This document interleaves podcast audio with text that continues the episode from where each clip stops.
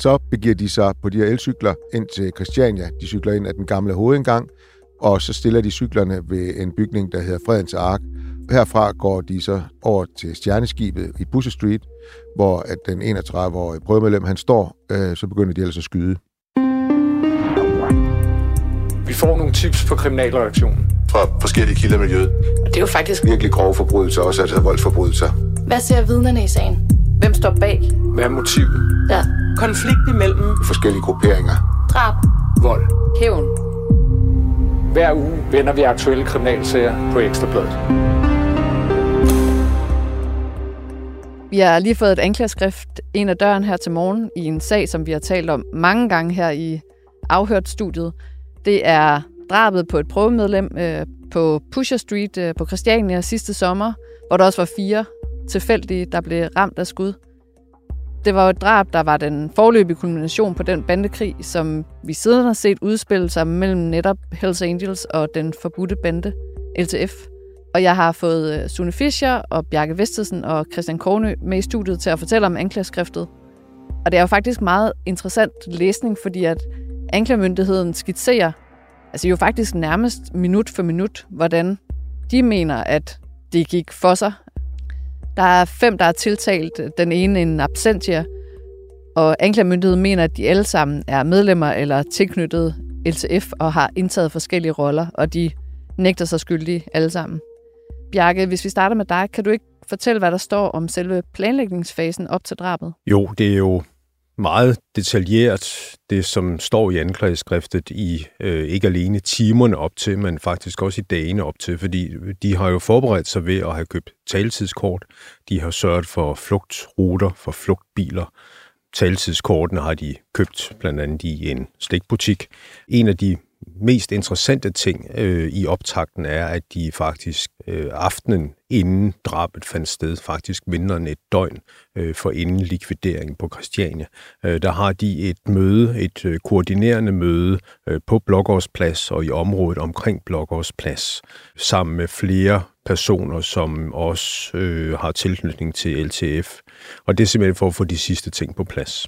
Hvad sker der så på selve drabsdagen, ifølge anklagemyndigheden? Ja, ifølge anklageskriftet, så kan vi jo læse, at de blandt andet henter en bil. De kører til Hvidovre og parkerer bilen der.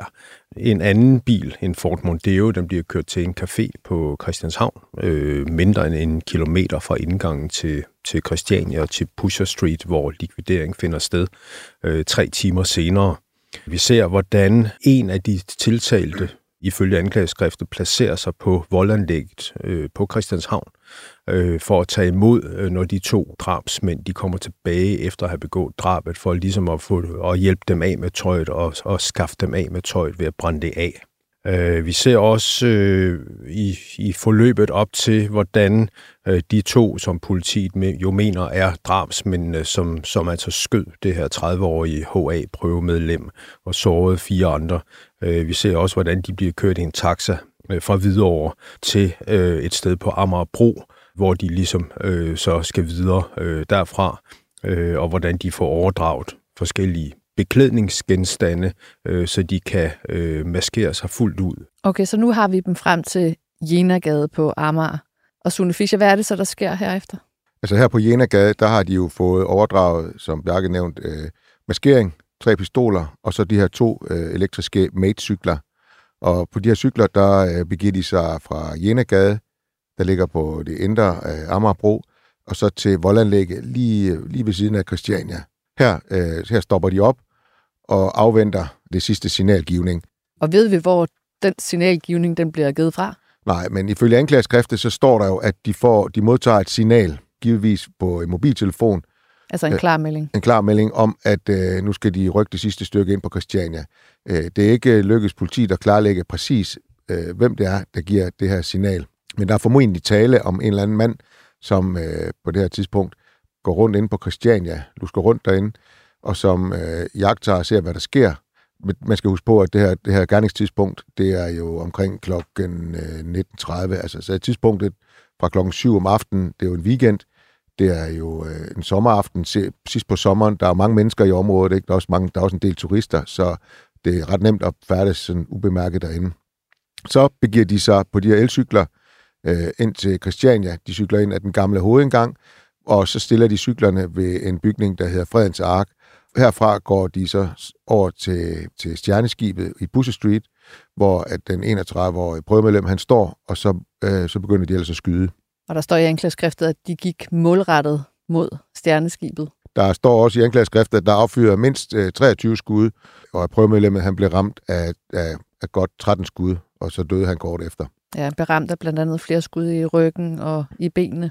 Sammen med offeret står der jo også fire personer, som jo ikke har nogen relation til det kriminelle miljø, som bare er på Christiania på det tidspunkt, og også står uden for Stjerneskibet. De såredes skader bliver jo også nøje beskrevet i anklageskriftet. Hvad er det, der sker med dem? Ja, der er jo særligt en af dem, som jo bliver ramt af mindst 6 skud. Et skud i halsen, et skud i højre side af brystkassen, brystkassens venstre side og 2 skud på bagsiden af højre lår, og så et skud på højre side af ryggen. Så det er jo ganske alvorligt. Altså det, jeg husker også, jeg var jo selv til stede derude umiddelbart efter, at drabet havde fundet sted, og det der jo også blev talt om, det var jo, at der kunne godt have været 2 dræbte, men vedkommende overlevede jo så de her mange skud. Ja, han var i livsfare, men overlevede. Den tredje beramt af et skud i højre underben. Der var en fjerde beramt af 2 skud i højre underarm, og så var der en femte, der beramt af et skud i venstre lillefinger. Hvad sker der så efterfølgende? Jamen, de 2 gerningsmænd her går over til de her parkerede matecykler, og så cykler de op på voldanlægget ved Christianshavn, hvor de mødes med den her medgerningsmand, som modtager gerningsvåbne og flere beklædningsgenstande. Fra de her 2 mænd fremgår det af anklageskriftet.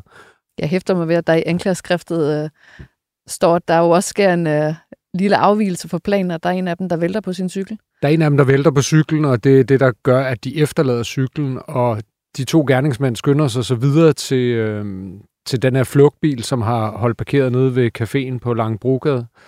Men imens overhælder en medgerningsmand op på voldanlægget, smider de her ting ned i en skraldespand, altså maskeringen og de 3 skydevåben, med brandbar væske og sætter ild til dem, og det gør man jo typisk for at fjerne altså, ja, eventuelle spor, der kunne være på våbne. Og det er så her, at politiet faktisk anholder ham, og man må formode, at det har givet dem en god start på efterforskningen, fordi at for det første en medgerningsmand, og så har de jo de her ting, som de sandsynligvis har nået at slukke. Det vil sige, der er måske også noget DNA på, noget krudtpartikler, som ligesom kan forbinde nogle af de her gerningsmænd til selve skudepisoden.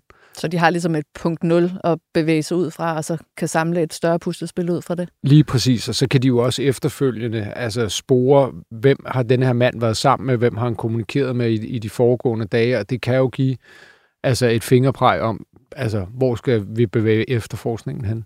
Men det virker også sådan lidt risky, at han står på voldanlægget og brænder de der ting af. Altså hvorfor? Det er jo også en risiko at køre afsted med de her ting, altså at køre afsted med 3 drabsvåben og noget maskering og den slags. Fordi hvis man er typen, der jo ofte bliver stoppet af politiet, så er det jo også risikabelt at have den her slags ting i en bil eller på en cykel. Så hellere bare få afskaffet alle DNA-beviser ved at brænde af? Ja, man må formode, det er det, der ligger altså, til grund for deres handlinger her.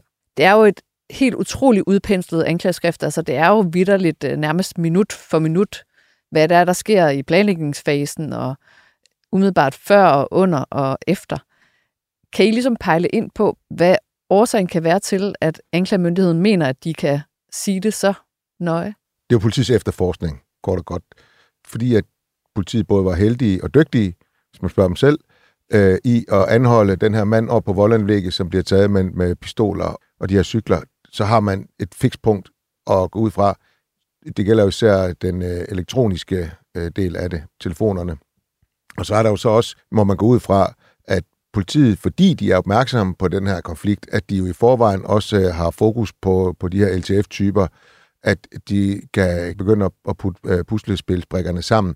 Ja, altså man ved jo også fra tidligere sager, altså, at politiet har jo overvågning altså på Christiania, omkring Christiania, og jeg kunne forestille mig, at de også havde noget omkring Blågårds Plads, fordi det har vi set i andre sager. Sune og jeg var nede til et grundlovsforhør i det her Comanches overfald, hvor 20 mand overfaldt en mand inde i en HA-kontrolleret bod. Og der kunne de følge de her Comanches-rockere helt ude fra klubhuset i Brøndby, altså hele vejen ind på Christiania, ude fra vejen, ude fra Christiania, ind i selve Pusher Street, hvor man så overfaldet, og så man også, at de flygtede igen. Og der sætter man jo det her puslespil sammen, og jeg tror, at det er jo også sådan noget, altså den her type overvågning, der ligger til grund for så detaljeret anklageskrift. På mange måder er det jo også blevet nemmere for politiet at tilgå videoovervågning. Dels fordi, hvis man selv har videoovervågning derhjemme, skal man registrere det i en database hos Rigspolitiet. Det er man faktisk forpligtet til. Men det gør jo også så meget nemmere med en efterforskning, at politiet kan gå ud, hvis de har en formodet flugtrute for nogle gerningsmænd. Så kan man jo gå ud og tjekke de videoovervågningsbilleder, som er tilgængelige. Og det er de også på for eksempel tankstationer. Jeg tænker også de broer, der går hen fra København over på Christianshavn, er der formentlig også noget videoovervågning. Og på den måde kan man jo så stykke mange af de her sekvenser sammen. Og som Christian også var inde på, der er ganske givet også videoovervågning omkring Blågårds Plads, som man simpelthen har været vidne om efterfølgende, at det her møde mellem de 5 tiltalte og nogle flere fra LTF har holdt det her koordinerende møde for inden et lille døgns tid inden drabet fandt sted. Ja, politiet har jo i hvert fald heller ikke lagt skjul på, at de har en hulens masse videoovervågning, som blandt andet ligger til grund for den her tiltale. I anklageskriftet, der bliver der jo nævnt, at der bliver brugt 3 forskellige skydevåben. Hvad kan I sige om dem? Der er en FN Browning 9 mm, som altså er forholdsvis standardvåben, og så er der en jeg i hvert fald ikke kender, en Haftasa kaliber 45, som jo er et våben af en ret stor kaliber, og så er der en ombygget gas- og signalpistol, og det er jo lidt specielt, fordi det er jo noget, man har set her de senere år, sådan som tendens, altså at man har strammet op på våbenlovgivningen, og det bliver sværere og sværere for kriminelle at skaffe våben, men de her gas- og signalpistoler er ikke helt så svære at få fat på, og så er det, hvis man altså er lidt fiks på fingrene, og det er ikke noget, man lige gør hjemme i sløjtværkstedet. Altså, så kan man udbore de her pistoler og gøre dem altså til rigtige skydevåben.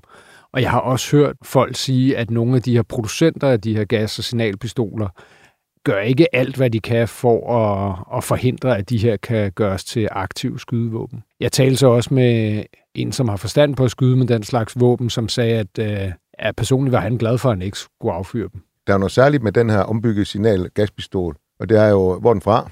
Jamen, det er et tyrkisk våben, så vidt jeg ganske hurtigt har nået at researche mig frem til, og det er ikke usædvanligt, at mange af de her gas- og signalpistoler, man ser ombygget, er fra de her tyrkiske producenter.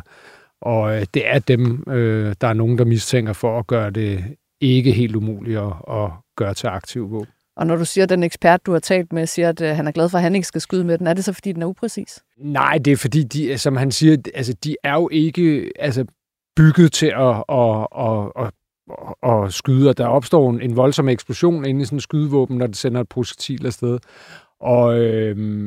Og det gør det jo lidt usikkert, altså både hvor den rammer, og kan den eksplodere i kammeret, og altså alle de her ting, ikke? Så han betakkede sig i hvert fald for at skulle affyre en selv. Og nu har politiet jo 3 skydevåben. Hvad gør de egentlig med dem i efterforskningen? Jamen altså det første, de gør, er jo ligesom hvor man formoder at tage fingeraftryk og DNA og den slags. Altså, de blev kørt ud på det, der hedder NKC, Nationalkriminalteknisk Center, og der gennemgår de jo en hel masse undersøgelser.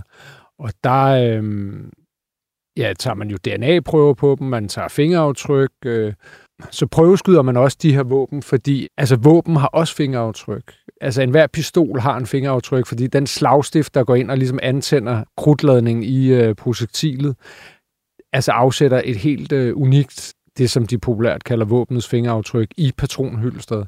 Og det vil sige, hvis de så finder patronhylstre ude på Christiania, og de så finder nogen, altså, og de så kan matche dem op, så er det næsten lige så godt som fingeraftryk. Altså, der kan også være små ulighed, eller der kan være små ting i riffelgangen, der også gør det. Ja, som sætter mærker på projektilet, altså hvis, og jo særligt kunne man forestille sig sådan en udboret gaspistol, fordi der er riffelgangen jo ikke helt så glat og præcis, som det er ved et våben, som er konstrueret til at blive skudt med. Men der er vel også tale om, at nogle af de her våben, de er en form for puljevåben, som eventuelt også kan være brugt til andre forbrydelser. Ja, det kan man slet ikke afvise. Det er jo set før. Og den her sag, hvad er næste skridt i den? Det må jo være, at den på et eller andet tidspunkt bliver berammet, og så kommer der en retssag. I sidste uge, der meldte politiet jo ud, eller der meldte anklagemyndigheden jo ud, at man var det 18-20 dage, man regner med at skal bruge på den her sag. Det vidner jo også om, at politiet ligger inde med et voldsomt stort materiale. De regner med, at den skal starte, var det i maj eller juni efter planen, og så fortsætter igen efter sommerferien en gang til august, hvor der i øvrigt kommer rigtig mange andre store rocker- og banderelaterede straffesager. Det eneste, man kan forestille sig, som sker inden da, er, at de har en offentlig efterlyst af de 5 tiltalte her, ham du omtalte som Absentia. Det er jo manden, de kalder ind til Sharm Yunis, som man mistænker for at være en af skytterne ude fra Christiania, en af dem, der trykker på aftrækkeren. Han er jo stukket af, og det kan jo være, at man finder ham i mellemtiden. Men sagen, den kører i hvert fald videre selv, hvis han ikke bliver lokaliseret. Og vi er jo meget varsomme med i generelle sager og skulle stå og spekulere i, hvad er straffen i forskellige sager. Men i den her sag, de 5, de nægter sig alle sammen skyldige. Men hvis de bliver dømt efter anklageskriften, så er det livstid. Og der er ikke noget at rafle om. Det tvivler jeg på.